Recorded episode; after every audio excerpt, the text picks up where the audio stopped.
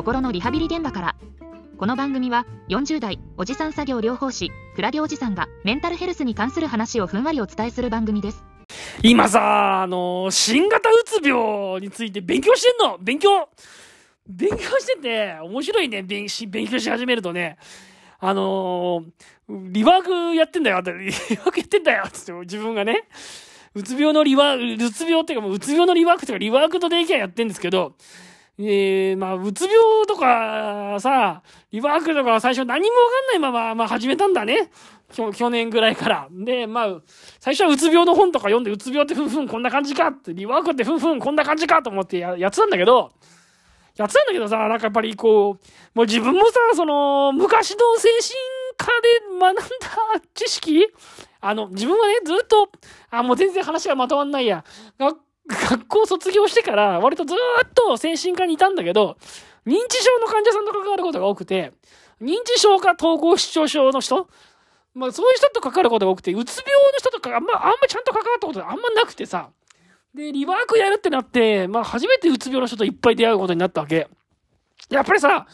もう僕なんかその、大学卒業したのなんかもう十何年も前だから、その、昔の、昔のさ、その、知識？うつ病ってこんなもんって知識だから、その、要はメランコリー親和性とか言ってさ、うつ病といえば真面目で、みたいな。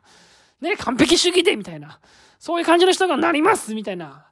話をは聞いてたわけよ。だけどなんか実際にそのリワークっていうところを初めてですね、まあ、うつで休職した人っていうのを見てみると、なんかちょっとやっぱりイメージ違うな、みたいな。イメージ違うな、みたいなことが結構あって、で、まあ、どうやらさ、これは最近のうつ病っていうのは、こう今まで昔から言われたうつ病とちょっと雰囲気が違うんだぞっていう話を、まあいろんなところから聞くわけですよ。で、これ新型うつ病って、こうまだ新、新型、新型うつ病ってまたそんな声、声を、声を裏返して言うようなことでもないんですけど。私もすぐ声が裏返っちゃうからね。新型うつ病とかつってね。もう、大丈夫なんですかねこんな、あの、ポッドキャスト今夜の10時半に撮ってるんですけど、こんな声を裏返しながら撮ってて大丈夫なんでしょうかね近所迷惑的な問題として。まあいいや、そんなことはいいんですけど、新型うつ病にね、ちょっと声裏返してすぎたんで、ちょっともうちょっと声のトーンを下げていきたいと思うんですけど、新型うつ病ってのがあるらしくって、この、今ね、この新型うつ病についてる本をいろいろ買って読んでみてきたらやっぱ面白いね。なぜなら、そのリワークに来ている患者さんが、かなりその新型うつ病っていうのに当てはまる人が多いなと思ったからなんですよ。で、ここにですね、私は倉台博先生のね、あなたの身近な人が新型うつかなと思った時に読む本っていう本を読んでるんですけど、この本の37ページにですね、従来型うつ病と新型うつ病の病前性格の比較って書いてあって、これが面白いね。従来型のうつ病は仕事熱心で完璧主義、真面目で几帳面な性格、責任感が強い、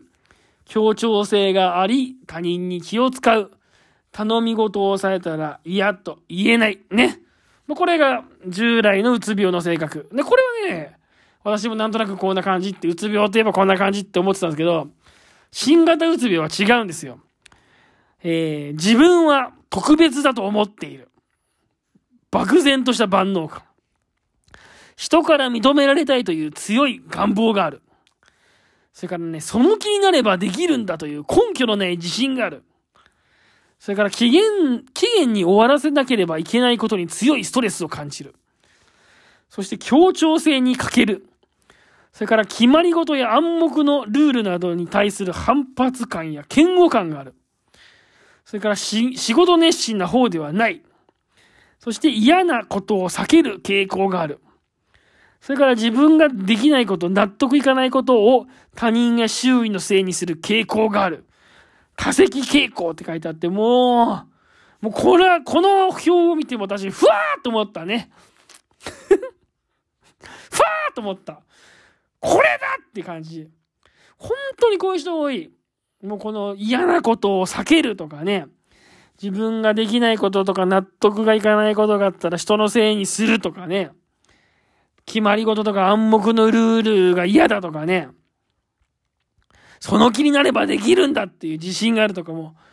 ほんとこの通りって感じで、こんな人ばっかりですよ。うつ病のリワークに来てる人。さっき言ったその従来型のうつ病の仕事熱心とか完璧主義とかあんまりこういう人いないんじゃないかなと思うぐらい。新型うつ病の人多いなとかってちょっと思っちゃって、あらあらって感じ。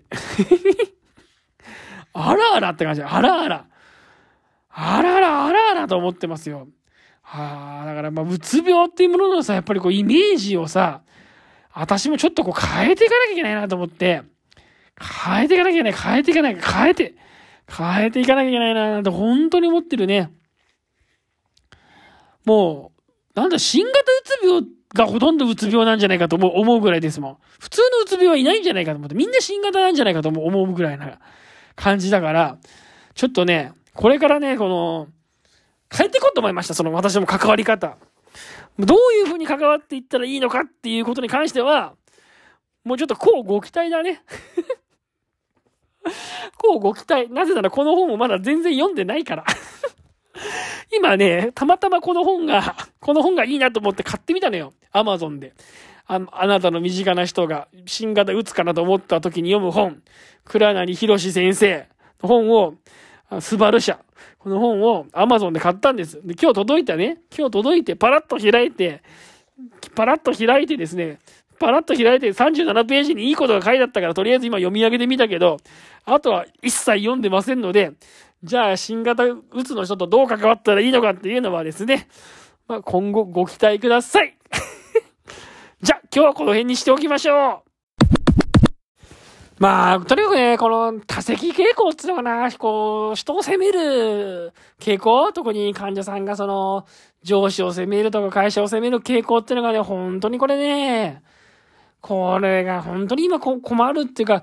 わかんないんだよね、結局、こう、両者の意見を聞いてるわけじゃないからさ、患者さんが、患者さんの話じゃん。で、上司、上司にも多分いろいろ言い分があるんだろうと思うけど、上司の話は聞いてないから、患者さんがとにかくこう、ひどいパワハラを受けたんだとか、ひどい長時間労働だったんだとか、もうひどいんだみたいな話をするから、なかなか患者さん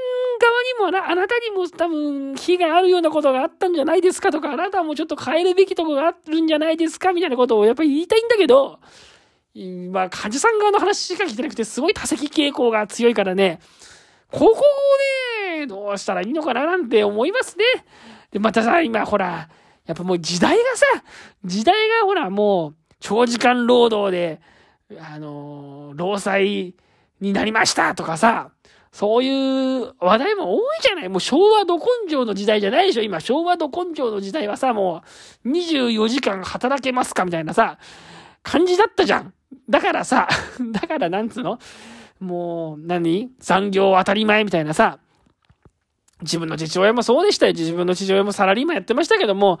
もう深夜2時とかなんかすごい夜遅く帰ってきてましたよ、毎日。しかも週6で働いてましたからね。土曜日も働いてましたから。本当にバリバリ働いてたなと思って、本当にもう、本当そんな感じでしたよ。だけども今ほら、そういう時代じゃないじゃないですか。働き方改革だっていう話になってて。ねえ、ねなんと、なんとか協定だとか言って、サブ力、僕よくわかってないですよ。サブ力協定だとか、なんとかかんとかだとか言ってさ、労働者のその、労働者の権利も守んなきゃいけないんですよ、と。ね働き方改革していきましょうとか、いろんな話になって、こう、もう労働者の権利もみたいな話になってきてるじゃない？だから、な、まあ、悪、悪くないんだよ。いいことなんですけど、いいことなんですけど、だから、なんかちょっとでもやると、もう、もう、パワハラだとか、そういう話にもなるじゃない。わかんないんだよね、だけど、でも、だから、ほ、そういうことで、パワハラなのか、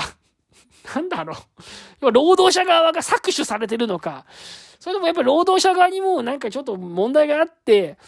うん、人間関係がうまくいかなくなって、そんなことに陥ってんのかもうちょっとわかんないのよ。労働者もちょっと職場に対して文句を言いやすい環境っていうかそういう世の中にもなってきてるから。だから患者さんが多席傾向があるのか、それとももう世の中がやっぱり労働者の権利をもっと守った方がいいってことになっていて、それでそうだそうだっていうふうに患者さんもなってるのか、だからわかんないの、これが。だから新型うつ病なのか、その MeToo 運動みたいなもんなのか、MeToo 運動みたいなもんで、えー、要は MeToo 運動みたいなもんで、もう長時間労働を是正していかなきゃダメなんだっていう、きその流れに患者さんが乗ってるだけなのか、もう、もう、わかんない、なんだか。だけど、とにかく言いたいことは、昔みたいにもう、すいませんみたいな。すいません、すいませんみたいな。私が悪うございましたみたいな。そういう、まあ、私が悪うございましたってのおかしいですね。まあ、とにかく自分の責任なんですっていうふうに言う、うつ、うつ病の患者さんは、まあ、あんまりいないなっていう。結構もう会社の文句言ってんな、みたいな。会社の文句、会社に文句言うのもやっぱ言いやすい世の中になってきてるし。だそれが、なんかそのじ、時代の変化なのか、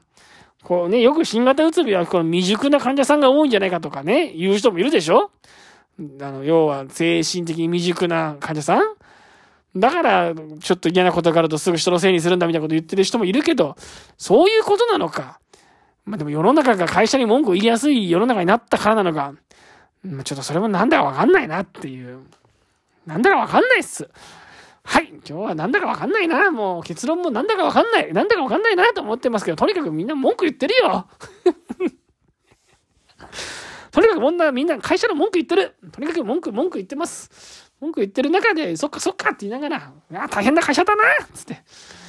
て言いながら、それは大変な会社だつって、ひどいことされたねって言いながら、まあ、どっかのタイミングで、どっかのタイミングでちょっとうまくね、あなたも、あなたにも何か変えるところがあったのかもしれないね、なんてことが、ちょっとどっかのタイミングで言えるといいなって思いながら関わってるっていう、そんな感じですかね。はいはい、はいはい、もうそんな感じですよ。もう今日はこの辺にしてまし、しときましょう。このポッドキャストもね、話もなんだか、ちょっとだんだん、だんだん最後は尻つぼみになってくるんで、いつも。ね、ポッドキャストは、いつも最後は、今度、ポッドキャストは最後は尻つぼみで終わりにしますね。はい、それでは今日も終わりにしたいと思います。ありがとうございました。